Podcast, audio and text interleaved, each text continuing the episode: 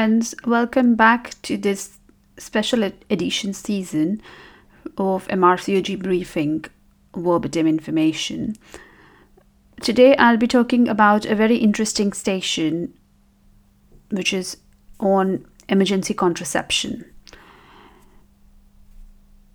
So, in one of your role player station, you might come across a teenager or a young adult who is presenting with history suggestive of a sexually transmitted infection.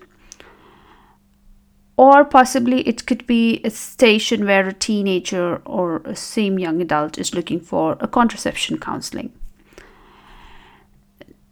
It might be possible that these stations have a kind of hidden agenda, which means on systemic history taking, she might reveal that she had an unprotected sexual intercourse. Now, from here on, the station could take different turns. You need to take a detailed sexual history, starting from was it consensual or not?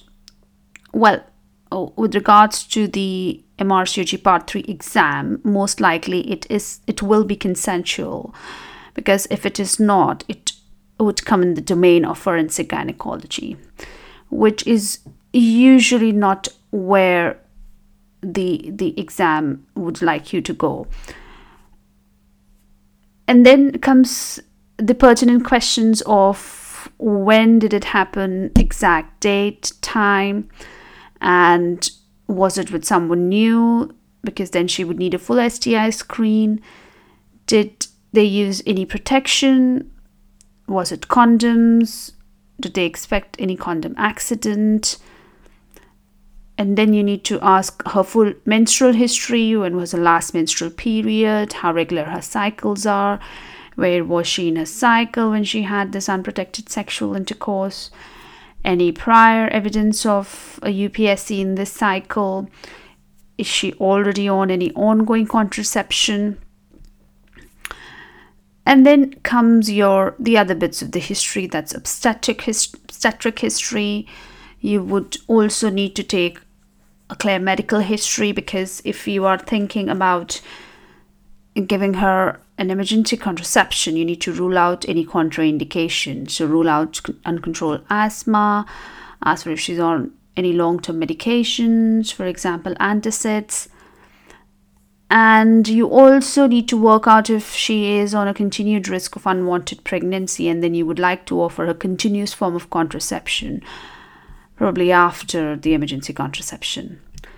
Now in this scenario it's also possible that the role player is less than 16 years of age which, wherein comes the Gillick competence or your Fraser guidelines which needs to be checked in you also need to check about any safeguarding issues and need to do an appropriate safety netting if required. Now, it is very important to have a non judgmental attitude with lots and lots of empathy when striking conversation in these stations. There has to be an assurance of confidentiality in the conversation. When offering options for emergency contraception, it's best to discuss all three options and let her know reasons of what you think is best fit in her scenario. It's also sometimes a good idea to offer copper coil because you know it's a lock and if she doesn't have any specific contraindication then it, it can be used as an ongoing contraception for her too.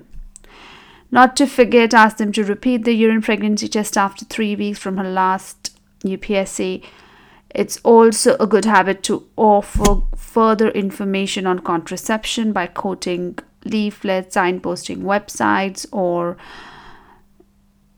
that they can talk to GP or sexual reproductive health services.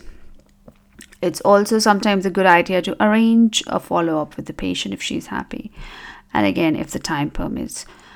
So usually these stations are pretty straightforward station if you pick up the agenda, as I said, the hidden agenda. But there needs to be a lot of emphasize emphasis on how you communicate with lots of empathy and confidentiality. And not to forget, these stations are usually with a role player and with a lay examiner most of the time. So it's also an opportunity to score more. And you know, the lay examiners that previously mentioned are mainly focused on communication and patient, patient safety. All right, I hope you guys have a nice day and we'll come back in the next episode with another interesting scenario. Thank you.